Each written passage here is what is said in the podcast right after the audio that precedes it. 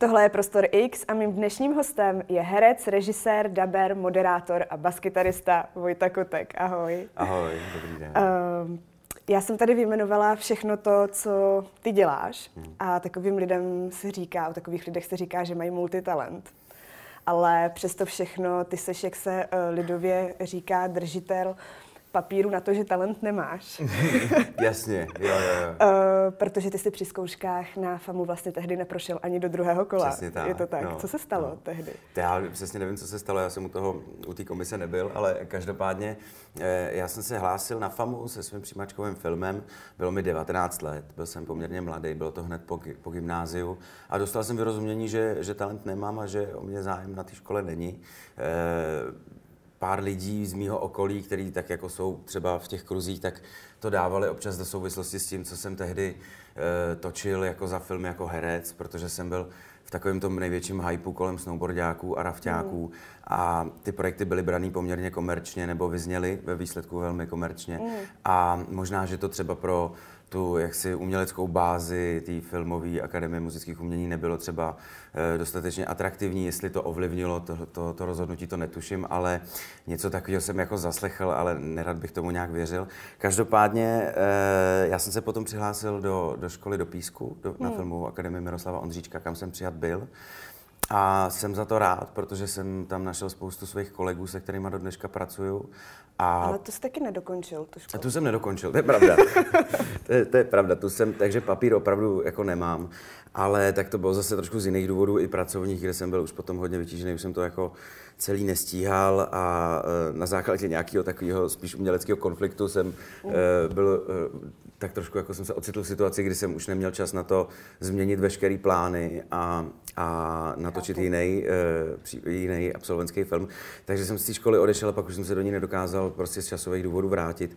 Nicméně, myslím si, že mi dala dost, že, že jsem měl štěstí na, na pedagogy. Vlastně mě učil Jirka Strach, který mm. je jednak skvělý režisér, skvělý člověk a myslím si, že i výborný pedagog. No a se všema těma kámošema z toho písku se dá se říct potkávám e, dost často i právě při natáčení normálních, teďka už jako opravdových, dá se říct, profesionálních projektů. Takže já na tu školu strašně nás vzpomínám a vlastně jsem rád, že to celý dopadlo takhle. Ty jsi zmínil snowboardáky a já teď odcituju uh, tvoje vlastní slova z jednoho rozhovoru. Nikdy jsem nesněl o slávě. Po snowboardácích se všechno změnilo. Dokonce i příbuzní se začali chovat trochu jinak. Rodinné oslavy začaly být o tom, co o, co o mě kdo kde četl, ztrácel jsem sám sebe.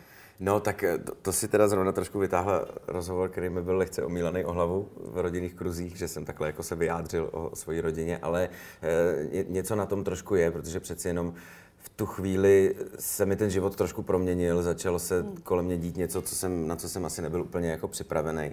A myslím si, že jsem se s tím nesrovnával úplně jednoduše, každopádně. Když to vezmu do současnosti, je to 15 let s odstupem, když se na to díváš, byla to jako hodně těžká doba. No, pro tebe. Mm, musím říct, že jo, no, že, že, že vlastně Eh, jak jsem říkal, no, ten, ten svět se mi trošku proměnil najednou, mě začali všichni jako poznávat, všichni mm, si o mě začali utvářet nějaký názor. Já jsem se teprve poprvé jako setkal s tím, že s nějakýma předsudkama vůči sobě, a což se některý lidi jako s tím se setkávají od narození, ale pro mě to tehdy byla novinka.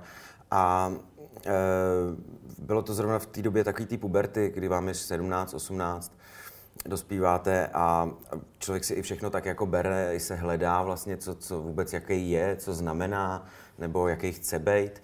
A najednou mi bylo podsouváno, že mám být nějaký, že mi tu roli ten osud tak trošku jako přiskl nějakou. A když jsme ten film natáčeli, tak my jsme si připadali jako, jako pionýři, jako pankáči, který, no jasně, který, hmm. který jako točí první českou teenagerskou komedii na horách za 0,0 prd a stal se z toho potom velmi komerční trhák a vlastně se to, eh, nechci říct zvrtlo, jo, ale ten úspěch nikdo nečekal a já jsem předtím měl natočeno spoustu různých jiných filmů, po kterých se nikdy nic takového nestalo. Takže to období, myslím si, do těch, já nevím, 22, myslím, že jsem se s tím ještě tak furt jako vyrovnával. No. Mm-hmm. Ty jsi nedávno dotočil třetí a čtvrtý díl minisérie České televize Marie Terezie. Mm. A prý si zhubnul 17 kilo kvůli tomu. Je to pravda? No, je to pravda, zhubnul jsem 17 kilo, ale nebylo to úplně jenom Musel kvůli Marie. Terezi. E, tam vlastně spíš chtěli, abych zůstal takový, jaký jsem, ale já jsem potom točil ještě jeden další projekt, který na to víceméně hned navazoval časově. Mm. a, a tam jsem opravdu musel být, takže jsme se domluvili takhle, že aspoň mi to bude v té paruce trošičku slušet, ačkoliv i to samo o sobě je oxymoron, ale, ale eh, vlastně jsem se do toho jako opřel, já jsem i chtěl vědět, jestli to vůbec jako zvládnu, nějak, protože jsem se nikdy neskoušel trápit žádnou dietou, ale už jsem byl i e, trošku na sebe takový naštvaný, no. Už, už jsem se sobě vůbec nelíbil a já jsem se tím moderoval, e, nebo vlastně účinkoval v jedné televizní soutěži a pak jsem ji viděl a přišel jsem si už opravdu, že mi nejsou vidět oči, jako, jak jsem byl jako nateklej. Takže, takže jsem se do toho pustil, no a musím říct, že to byla skvělá zkušenost teda. Samozřejmě člověk na to potřebuje mít trochu čas, protože to, jako já jsem si začal že, vařit různé věci. Začal si vařit. A uměl no, si vařit no, předtím? No tak jako velmi základně, jako ne, mm. že bych teďka byl nějaký jako skvělý kuchař, jo, ale, ale začal jsem dělat ty vývary a tyhle ty Aha. věci, jako, a tam si člověk opravdu už to musí plánovat, protože ten vývar děláte, že jo, poměrně dlouho, jo, třeba 12 hodin, jako, tak vám to musí být. A, ale vlastně mě to otevřelo i takovou, jako, že jsem začal cvičit, takže i jako takovou novou jako kapitolu toho mm, poznávání toho těla, myslím tím, že jsem nikdy neprošel hereckou školou, tak co se mm. nějakého držení těla týče a takovéhle věci, takže pro mě to bylo uh, hrozně fajn a rád bych to mi dál pokračoval, pokud se mi to podaří. Ale uh, ty se netajíš tím, že si váhu hlídat musíš, že máš uh, tendence, v několika hmm. rozhovorech jsi to zmínil, že celkem lehce, lehce nabíráš. Pro jakou hmm. roli jsi musel uh, projít nějakou největší transformací? Bylo to teď? No, já jsem vlastně na začátku roku hrál ve filmu Vlastníci, ve kterém jsem byl opravdu takový hodně nafouklej a rád bych řekl, že právě kvůli němu jsem musel hodně přibrat. Ale bohužel to tak není. Musel jsem tady kvůli této roli, kterou jsem teďka uh, vlastně dodělal před pár měsíci nebo před měsícem, do té jsem musel zvolit a to byla asi největší jako moje transformace, kterou jsem kdy jako zvládnul, protože přece jenom to bylo za asi pět měsíců, těch 17 kg. No. Co je to za roli? Ta to je, eh, to je postava, vlastně ten seriál se jmenuje Einstein, bude to mm. brzo, mm, myslím si, na jaře někdy v televizi osmidílná série o vlastně prapra vnukovi Alberta Einsteina, který je mm. fyzik, Uh, učí na, na fakultě, nebo na akademii teda, je profesor, velmi mladý, je strašně chytrý samozřejmě, a, ale má i sam nějaký takový trošku charakterový vady, uh, díky kterým se dostane podhledáček policie, mm-hmm. která ho zatkne, ale on, protože to je takový ten, já, já, já rád říkám, že to je postava něco jako Sherlock Holmes lomeno Dr. House, jako, protože to je takový tenhle uh, arrogantní, uh, sebestředný blázen, který všechny rád umlacuje hor, hordou jako argumentů, tak se tam zhostí výslechu, úplně tak jako mm, z nenadání, se zhostí výslechu nějakého podezřelého a vyřeší případ okamžitě díky své inteligenci. No a ty policajti vlastně si uvědomí, že by ho možná mohli k něčemu potřebovat, tak s nima začne spolupracovat, i když vlastně moc nechce, protože k policii nemá úplně pozitivní vztah. No ale eh, je to, a ten, ten kluk je zároveň jako to trošku sukničkář a eh, ten seriál byl docela jako akční, takže furt někde od někať skáče, někam běhá, lítá a tohle. Ty to mluvíš no. tak nadšeně, jako kdyby ti ta role úplně přirostla. Mě to strašně bavilo. Hodně mě to, to strašně bavilo hrát. to vidět. Jo. Ale uh, samozřejmě, že ten, ten, uh, tyhle, ty, tyhle ty postavy jsou jako strašně zábavný, jo, když, když si je můžete vytvořit. Ale uh, je to i náročný, protože my jsme toho točili hrozně moc moc v každém dni a jak jsem říkal, že rád umlacuje ty svoje mm. jako kolegy různýma argumentama, tak jsou to prostě mraky textu, které jsou i kolikrát docela fundovaný. Je tam hodně té fyzikální terminologie a těch pojmů, který člověk musí i trošku aspoň pochopit, aby jako věděl, o čem mluví. Takže já jsem, já, a všechno to samozřejmě říká jako v kulometném rytmu. Mm. A, takže ty, ta příprava pro mě byla jako velmi drastická každý den vlastně, ale pak se mi ten mozek už tak jako zbystřil, že jsem ono se to vlastně nedá už potom učit. Jo, když máte 20 stran textu, který je úplně brutální a 12 hodin ho točíte, abyste pak přišel domů a zase dvě hodiny se učil další, ta hlava už to jako nebere. Mm-hmm. Takže se mi tam vycvičilo něco takového, že jsem si to večer přečet ráno jsem stal o hodinu dřív, eh, čili třeba kolem pátý a, a leh jsem si do vany a naučil jsem se první obraz. A potom jsem prostě takhle jako to v průběžně v tom dni jsem to tak jako dojížděl. Ale bylo to teda 50 strašně náročných dní, myslím si pro všechny, mm-hmm. co se na tom podíleli, ale, ale myslím si, že nás to všechny strašně bavilo a mě teda nejvíc. a jmenuje se to teda Einstein a uvidíme to, Einstein. to Uvidíme, na jaře, to, uvidíme to na jaře. Na jaře v televizi. Mm. No to, už teď se na to těším, mm. jak si o tom mluvil. Eh, já když se vrátím ještě k té Marii Terezi, mm. od které jsme trošku odbočili. Mm. Ty tam hraješ vlastně Františka Štěpána Lutrnského. Mm. A já jsem mluvila se scenaristkou Mirkou Zlatníkovou, mm. Která mi řekla, že část diváků si po odvysílání prvních dvou dílů na tebe stěžovala, mm-hmm. protože tvrdili, že takhle se císař nechová. Mm-hmm. A uh, Mirka na to uh, říkala jenom, že Vojta přesně vystihnul Františka Štěpána, který se jako císař opravdu nechoval. Dalo by se říci, že vzbudil zájem o tu postavu nejen u nás, ale i v zahraničí. A vlastně se tak trochu zasloužil o Františkovu rehabilitaci. To je od Mirky moc hezký, že to takhle řekla. Eh, já asi nebudu polemizovat nad těma výtkama diváků, nicméně je pravda, že František Štěpán Lotrinský, eh, ona mi to i Mirka říkala před natáčením, on pro ní byl něco jako ufon, v té mhm. době, jako člověk, který jakoby spadnul z naší současnosti do tehdejší doby. E, pro mě samozřejmě s tím, s tím se vyrovnat a najít nějaký způsob, jak to stvárnit, nebylo úplně jednoduchý, protože člověk, když hraje nějakou postavu, která existovala, žila, navíc to byl panovník poměrně, nebo poměrně, poměrně exponovaný, i když historie o něm poměrně zarytě mlčí, tak eh, člověk cítí určitou zodpovědnost za to a ještě ho svazuje určitý ten protokol té doby, všechny ty e, kostýmy a, a to prostředí, kde se člověk už přirozeně začne chovat trošičku jinak a pro mě hledat tu autenticitu toho člověka za tím vším bylo e, poměrně složitý ale e, jsem rád, že to, že to Mirka vnímá takhle a skutečně jsem i rád za, to, za toho Františka Štěpána, protože během toho, co jsem si o něm trošku zjišťoval, jsem se do něj fakt zamiloval. E, na tu dobu mi přišel jako neuvěřitelně revoluční člověk, a e, vůbec svýma jako otevřenýma postojema, e, svýma schopnostma, o kterých se dneska vlastně vůbec neví. A jsem rád, že se právě natočilo třetí a čtvrtý pokračování téhle minisérie, protože tam právě František Štěpán e, dostává mnohem větší prostor, myslím si, i v rámci hybatelnosti toho děje, že se, mm. že se opravdu i dostává do určitého, do určitého politického postavení, který je sice zákulisní, ale, ale je skutečným hybatelem těch věcí a uh, jestli k tomu přispělo i, i právě to, že si x diváků stěžovalo na to, že se takhle císař nechová, tak uh, jsem rád, že to právě možná i to otevřelo cestu těm dalším pokračováním a tomu, že tam ten František Štěpán je exponovaný malinko víc. Ty máš eh, novou hereckou partnerku v tom pokračování. Mm-hmm. Uh, můžeš nám prozradit proč? Jaký je důvod k tomu? Steffi, Steffi Reinsberger, výborná rakouská herečka, naprosto strhující, musím říct. Eh, těch důvodů bylo trošku víc, to je asi spíš otázka pro pana režiséra, nicméně já jsem to pochopil hlavně tak, že eh, Marie Terezie v tu chvíli už je po několika dětech, už eh, prochází i nějakou fyzickou změnou a myslím si, že, že proto a pro ty další dva díly se hodilo vybrat představitelku, která by, ze který by víc sršelo určitý, jako, určitá dospělost a, a to, to, to mateřství, a mm, myslím si, že to byla velmi správná volba, protože Štefy je v tom fantastická. Já jsem teda ten film ještě neviděl, ale z placu aspoň. Ona je údajně vyšší než ty. Je to pravda? Ona je vyšší než já, e, ale tak my jsme všichni měli podpadky.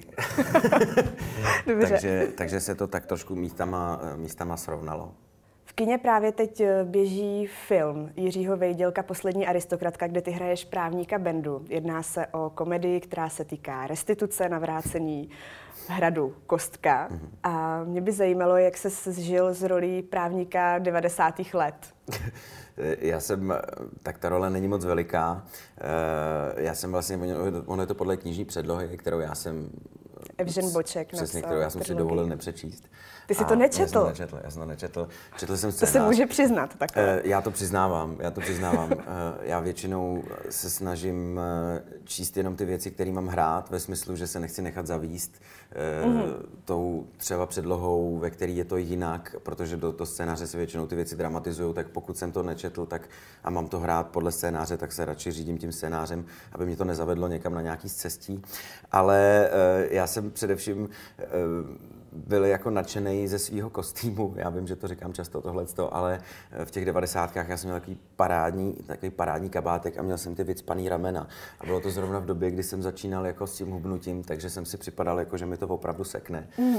A e, samozřejmě jako, pro mě to byla role, kterou nečasto dostávám. Jako vlastně e, většinou mě režiséři přiřkávají určitý, já nevím, jestli tak můžu říct, jako milovníky, jo, nebo takovýhle ten typ rolí, ale právníka jsem hrál skoro bych řekl poprvé a musím říct, že mě to hrozně bavilo, tak s Jirkou Vědělkem je hrozně fajn spolupráce, vůbec celá ta parta na tom natáčení byla fajn, akorát samozřejmě byla velká zima, protože ty hrady se moc jako nedají vytopit a a my jsme to točili ve Velký kose.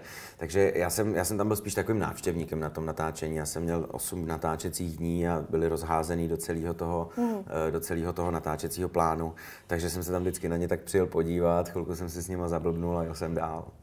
Jak ty sám vzpomínáš vlastně na devadesátky? Já vím, že jsi byl dítě v podstatě hmm. ještě, ale pamatuješ si z nich něco, nějaký základní highlighty takový? Pamatuju si určitý útržky, pamatuju si samozřejmě uh, šustákovky, pamatuju si, uh, no pro mě to byly hlavně především ty, ty, ty zájezdy se školou, ty školy v přírodě a tyhle ty věci, ty první lásky, vlastně takový ty dětský, diskotéky, ta muzika devadesátková, jako prostě...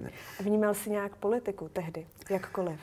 Myslím si, že úplně minimálně. Jako, uh, já, jsem, já jsem vyrůstal v rodině, která um, měla určitý spětí jako s, s Václavem Havlem, nebo prostě můj táta dělal na zábradlí kulisáka, když tam pan, pan prezident eh, tehdy eh, dramaturgoval a eh, vlastně jsme, jsme byli tak nějak, táta dělal divadelní pouť, která byla vlastně od nějakých, od nějakého 85. do 89. takový ostrov, říkalo se tomu Ostrov svobody umělecký mm-hmm. na, na Střeleckém ostrově. Takže já jsem, já jsem vlastně vyrůstal v té v velké naději z toho, že teďka máme svobodu a i když jsem si úplně přesně neuvědomoval, protože jsem se narodil v roce 88, tak jsem si úplně přesně neuvědomoval, co je tu svobodu nemít tak, eh, tak, jsem, tak jsem, myslím si, vyrůstal v téhle jako euforii z toho, že teďka už bude všechno jenom lepší. A jak to dneska vnímáš? Je to všechno jenom lepší? Eh, já si myslím, že eh, máme svobodu, máme demokracii, všechno je to křehký. Já se o politice moc často nevyjadřuju do médií. Já mám takovou svoji jako zásadu, kterou jsem si dal, když jsem byl poměrně mladý, že eh, že do některých věcí se pouštět nebudu. Já se necítím k tomu být úplně povolený mm. nějakým způsobem mluvit o věcech, o kterých třeba nevím, nebo já, já se pokládám za poměrně emotivního člověka který, když by se k něčemu vyjadřoval, tak by to bylo možná skrz emoce a navíc vyjadřovat se skrz média pro mě je složitý, protože já radši s někým si o tom povídám z očí do očí, kdy je to třeba diskuze a kdy to není rozhovor, kde ty se mě ptáš na otázky a já jako říkám svoje názory, které se dají potom buď vytrhnout z kontextu, nebo na ně nemám jakoby tu odpověď a pro mě to není vlastně uh, ničím jako validní, pro mě to není jako zajímavý. Jo. Rozhodl Ale... jsi se sám, sám za sebe se k té politice spíš nevyjadřovat, nebo si myslíš, že obecně umělci by měli zůstat spíš v pozadí Ale já, takových já, velkých? Já právě proto, že si vážím té svobody, tak si myslím, že každý má právo na to se k tomu postavit, jak chce. Hmm. Vůbec nevyčítám žádným svým kolegům, že se k tomu vyjadřují, že cejtějí to pnutí, že cejtějí uh, třeba i to povolání, eh, že, že, že k tomu mají něco říct. Já to tak necítím, hmm. ale to neznamená, že, že to některým svým kolegům můžu vyčítat. Je to spíš o tom, že samozřejmě eh, někdo to zvládá líp, když o tom mluví, někdo to zvládá hůř. Já na to samozřejmě nějaký názor taky mám. V jednom rozhovoru si řekl, že žiješ v takové sociální bublině antizeman, antibabiš. Co to vlastně znamená? Já si myslím, že jsem to říkal v tom kontextu, že, že mě mrzí, že, že se e, vlastně ty, ty lidi sami i jako e, přistoupili na to, na to rozdělení té společnosti. A že, e, že se automaticky vlastně pod ten politický názor nebo pod tu volbu už strhlo všechno ostatní, jaký ten člověk je. A najednou mm. je, je generalizovaně označený za idiota nebo uh, debila. Jako, jo. Takhle a, přesně si to říkal. No, no a to, to mi, to mi jakoby trošku vadilo a, při, a mrzí mě to, protože si myslím, že uh, nejenom politika jako, a politický názor vytváří člověka. Myslím, jako dával jsem možná takový příklad, že uh, se může úplně jednoduše stát, že jdete po ulici, vypadne vám z kapsy 100 koruna někdo vám ji podá a vy jste strašně šťastný, že to ten člověk udělal, že si ji nenechal a nevíte, koho volil. A třeba volil Zemana a vy jste antizemanovec. Jo, ale jdete domů a řeknete, já jsem dneska potkal tak skvělého člověka, on mi vrátil 100 korun, která mi vypadla z kapsy. A e, to, to mě potom začalo mrzet, že se, že se ta politika stala jediným jako vlastně určo, urči, jako určovatelem hodnot a jediným jako měřítkem, jaký jako člověk je. No. Pokud se od politiky vrátím zpátky k tvé profesi, především herectví. My jsme tady zmínili, už ty jsi zmínil, film Vlastníci, mm-hmm. který půjde uh, teď do kin 21. 11. Ten film popisuje schů, schůzi společenství vlastníků jednoho bytového domu. Byl jsi někdy reálně na nějaké takové schůzi? Byl. Opravdu? Byl, opravdu byl. Opravdu jsem to zažil, teda ne v rámci přípravy na film, ale vůbec normálně ve svém osobním životě. A musím říct, že když jsem si přečetl ten scénář, co Jirka napsal, Eh, že jsem se strašně bavil, protože jako myslím si, že každý, kdo něco takového zažil, eh, tam v tom filmu má šanci poznat několik svých sousedů. a eh, nejenom to, že, že ten film vypovídá o tom, jak to skutečně na takových schůzích jako bejvá, ale je na, něm, na něm i to hezký, že i trochu vystihuje určitou, určitý stav naší společnosti momentálně a ukazuje to právě v rámci jedné malé schůze, jednoho malého domu, a pár malých lidiček a to se mi na tom scénáři strašně líbí. Eh, tam eh, o té komedii se píše, že se jedná o hvězdně obsazený film, hvězdně obsazenou komedii. Opravdu je tam jedno velké jméno vedle druhého. Není to na place spíš nevýhoda, že se tam potká spoustu takových jako ek a velkých men. Já musím říct, že, že to byla jako strašná jízda, to natáčení. že to bylo úplně šílený. Protože samozřejmě, ano, eh, tam nešlo ani tolik o ega, ale o to, jak každý má ambici udělat vtip a jak se každý prostě, jak každý hned napadá miliarda věcí a, a jak každý se prostě rozjede. A to natáčení bylo velmi specifické. My jsme ten film natočili vlastně asi za 10 nebo 11 dní. Se natáčelo tady v Holešovicích. Což tady v Holešovicích, což jako bylo to je strašně rychlý. Jo. Mm-hmm. A tím, že se to odehrává v jedné místnosti, tak to vlastně jako jde, protože mm-hmm. se mhm. ten štáb nemusí přesouvat a tak dál. A uh, je to vlastně jedna situace. Jenomže to taky znamenalo to, že my jsme vlastně točili, uh, každý den jsme točili třeba 25 strán, mm-hmm. nebo 20 nějak takhle jako stránek ale točili jsme jako vlastně v kuse, že se postavili kamery třeba jedním směrem a jelo se těch 25 strán. Pak se postavili kamery mm-hmm. druhým směrem a jelo se znova těch stejných 25 stran. Jo. Mm-hmm. A my tím, že prostě uh, jsme měli předtím pár nějakých zkoušek, jako v rámci spíš jako čtených zkoušek, a, a ty, ty dialogy jsou takový, že někdo řekne větu tamhle, někdo řekne větu tamhle, někdo zareaguje, jako jo. Tak eh, to bylo jako strašně náročný to vlastně vůbec celý jako projet a mm. prodrat se tím, protože každý tam občas něco si přidal, přidal nebo něco jasný. a teď to už začalo rozhazovat ty lidi. Všichni měli prostě v těch svých jako bločcích, který tam mají jako v rámci té schůze, všichni měli postrkaný taháky prostě. a snažili se vše možně jako nějak v tom zorientovat. Já jsem tam seděl poměrně v klidu, protože já jsem byl zapisovatel té schůze. Ano. Což znamená, že máte před sebou notebook,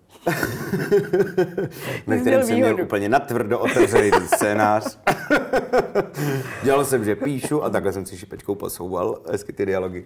Ale uh, vůbec jako musím říct, že, že se na ten film strašně těším. Já jsem ho ještě neviděl, viděl jsem trailer, který mě hrozně baví, i protože v něm vlastně, uh, myslím si, není ani zdaleka to nejlepší, což se mhm. většinou do trailerů dává a je to škoda.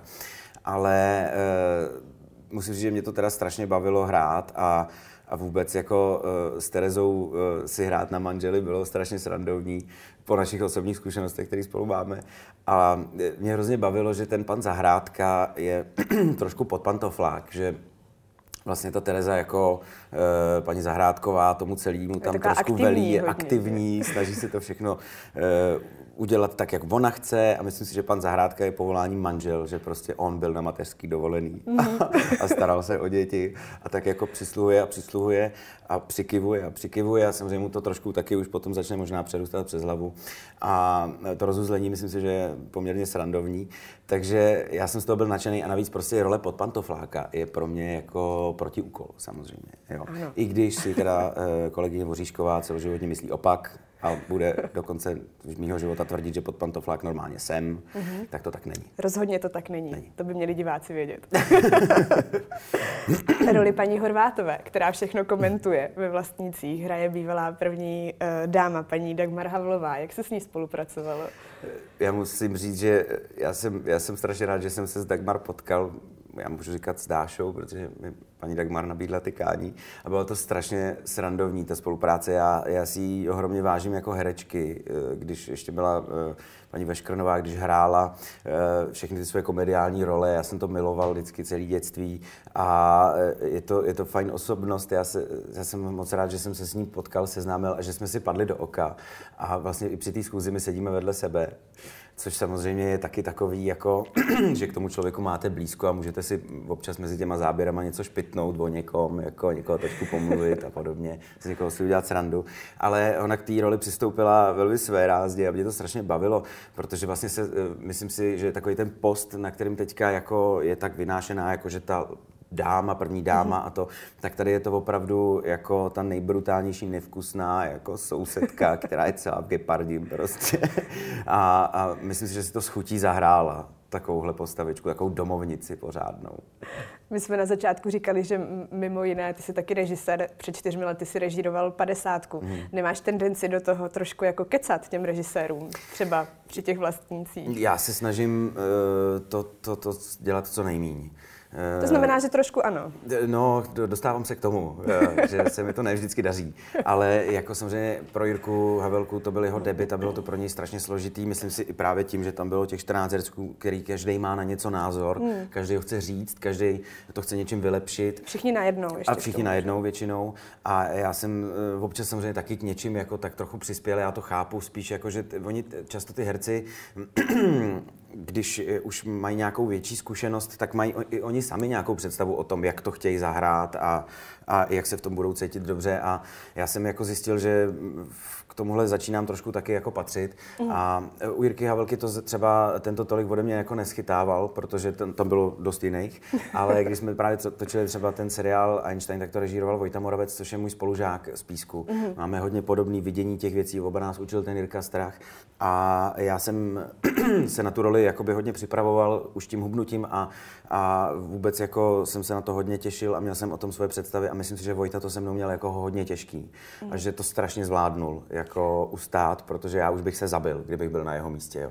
Ale mm, bylo to hlavně proto, že jsem, že jsem jako o, tom, o té postavě měl jako e, konkrétní představu a potřeboval mm. jsem, aby mě ty situace jako vyhovovaly, aby byly tak, jak já je jako cítím, jak se mi dělají dobře, abych se u toho cítil dobře a abych to mohl hrát jako uvolněně, protože ta postava je vlastně, on, on je strašně arrogantní ten člověk, jo. Mm-hmm. A v tom scénáři to bylo psané všechno hodně jako ostře zlé a já jsem se snažil do toho dostávat spíš hravost v těch urážkách. Lidskost možná a, a e, snažil jsem se hledat nějakou, e, protože on je, on je jako napsaný jako vlastně jako samozřejmě s těma charakterovými vadama, ale jako takový dokonalej. Jo? Mm-hmm. A mhm. já jsem, já jsem hledal nějaký jeho slabosti, eh, nějaký jeho jako chyby, ale, ale prostě jsem se přistihl při tom, že když to mám takhle náročný, tak opravdu trošku musí být pomým a, a uh, jsem strašně rád, že ten Vojta tohle to pochopil a že mi vyšel stříc a teďka už se zase budu trošku nějakou dobu krotit a budu se nechávat režírovat. musí být pod tvým i v kapele. Kluci by určitě řekli, že jo. A ty si a myslíš, já si že... myslím, že, jsem, že, eh, že se, já se snažím být co nejdemokratičtější v tom všem. Eh, Pochopitelně jsem, nebo byl jsem, třeba teďka už je to, teď, teď už je to mnohem méně, ale na začátku, když jsme dělali jako tu první desku a vlastně nastával takový ten přerod z těch jako kamarádů. Bavíme se o skupině DIS. Bavíme se o skupině DIS, ano, o naší skupině DIS. Eh, máme dvě Kde jsi baskytarista. Kde jsem baskytarista. Ano. A vlastně jsou to kamarádi z dětství všechno. A my jsme, my jsme absolvovali takový přerod z toho, že jsme ty kámoši, který hrajou cover verze, v to, že teda natočíme desku a budeme mít vlastní, máme vlastní písničky a stáváme se tou kapelou, jako a vstupujeme na to pole těch ostatních kapel a začínáme hrát na ty festivaly, na těch festivalech. A já jsem to cítil jako určitou takovou i svoji zodpovědnost vlastně ty, ty kluky přes tenhle ten e, přerod jako vlastně nějak províst, jo. Mm-hmm. A, a vzhledem k tomu, že jsem i jako by producensky trošku e, se jako staral o to, aby to, aby to všechno vzniklo, tak e, tak jsem jakoby se stal takovým trošku manažerem něčím, jako co vlastně vybočilo trošku z toho, z té rovnosti v té kapele. Ale co se týče jako vytváření té muziky a tohle, tak jsem se vždycky snažil uh, se, se nějakým způsobem upozadit, protože nejsem nejlepší muzikant z té kapely, to jsou spíš kluci a, a chtěl jsem v nich vyvolávat co nejvíc jako uh, autorství a, a vůbec té chuti to, nebo té chuti té odvahy to jako dělat a toho sebevědomí. A samozřejmě to kolikrát neslo prostě to, že jsem jako šel do těch konfliktů, abych je i trošku vyvolal, aby, aby jsme se kvůli něčemu pohádali, aby se to jako e, začalo dít trošku, protože jsem takhle zvyklý pracovat i v divadle, kdy to je prostě trošku konfliktní, kdy to je hmm. trošku osobní a kdy, když se nepohádáte, tak jako kdyby se nic nedělo, jo. Takže kluci by asi řekli, že, že, e, e, že, že je tak jako mentoruju občas, jako, ale my se o tom povídáme a já se snažím to strašně krotit a, a nedělat to a chci, aby jsme se všichni jako přitom cítili dobře a myslím si, že to se nám daří. Vy jste měli zde eh, koncert ve stanu Reflexu hmm. na Colors of Ostrava. A ty jsi tam tehdy uh, trošku stěžoval, hmm. že jste nevybrali úplně ideální název té skupiny. Jo, to je pravda. Řekneš názvy, proč? No, názvy, co, názvy co se ti nelíbí na teda. No, uh, mně se to líbí, co mm-hmm. o to. Ale vůbec se to nedá vygooglovat. Vůbec se to nedá vyhledat v ničem. Je to jako. pravda. je, to, je to prostě vlastně jako trošku podle takový cimrmanovský vzor, jako uh, chtěli mít hospodu, ale uh, chodili, chodili moderní lidi. Takže my založili kapelu, ale no, lidi nikdy nenašli. Jako, jo. protože prostě dis je asi nejpoužívanější slovo anglický a vyjede vám úplně všechno, jenom ne ta naše kapela. Navíc jsme si vymysleli, že tam místo toho Ička budeme mít vykřičník, což se nedá vůbec jako vlastně použít ani jako třeba v jménu na Facebooku, nemůžete mít interpunkci, nemůžete mít interpunkci jako eh, v, na webu. Takže se nám z toho stal takový strašný paskil z něčeho, co, co vlastně bylo původně eh, poměrně dobrý nápad, protože taky to mohlo skončit hůř. My jsme se mohli jmenovat třeba The Carbs, nebo oh, okay. Porn Crastinators byl jeden z návrhů. Uh, no, no, názvy nám nejdou. Eyes no. of Hedgehog? Eyes of a Hedgehog, jasně, Eyes of a Hedgehog, což jsou Ježkovi oči. to je můj, to je můj nejob, nejoblíbenější návrh. to jsme možná do toho jsme měli jít. Možná jo. Vojto, ty jsi začal pracovat eh, v osmi letech, kdy hmm. jsi začal uh, dabovat. Mimo jiné, možná uh, diváci neví, že jsi hlasem herce Daniela Radcliffa, hmm. tady Harryho Pottera. A od té doby si v podstatě nepřestal. Hmm. Neuvažuješ ne, o nějakým odpočinku, neplánuješ si dát nějaký třeba uh, cestovatelský rok nebo něco mm. takového, to je teď mm. docela moderní. Jo, no, jako samozřejmě mě to občas napadá. Jsou taky věci v životě, kdy vám to udělá trošku čáru přes rozpočet a najednou uh, zjistíte, že že jsou důležitější věci a že člověk se potřebuje s něčím trošku taky i srovnat a potřebuje nějaký čas na to. Momentálně něčím podobným trošku procházím, ale Já zároveň... se na to ptám taky, promiň, že ti do toho hmm. skáče, se na to ptám taky z toho důvodu, že ty uh, poslední dobou občas uh, zmiňuješ v rozhovorech, že jsi neúplně stihnul všechno v osobním životě, hmm. tak jak by si chtěl, tím, že jsi v podstatě hodně pracoval. No, no tak to je částečně taková výmluva jako na tu práci, jo. To hmm. prostě někdy e, se vám ty věci sejdou, někdy ne, jo. Ale já jsem momentálně jako v tomhle tom eh, ohledu jsem, jsem šťastný moc a takže, takže doufám, že to všechno doženu a všechno má svůj čas a ono to přijde, kdy to přijít má. Ale já spíš mluvím o tom, eh, že, že si člověk jako v některých chvílích uvědomí, že, že ta práce, jak, jak je hodně teďka, nebo uh, je to tak jako rozplánovaný hodně dopředu, já vím, co budu dělat za půl roku, vím, co budu dělat za dva roky, a, nebo předpokládám. A je to občas trošku svazující, no, že, že si... Mě teďka v, v Ondra Vetchý při jedné kostýmce říkal, že když jsem se ho ptal, co vlastně on nosí, tak mi říkal, že já nevím. Já jako 80% času trávím v kostýmu nějakým, já ani nevím, co já nosím.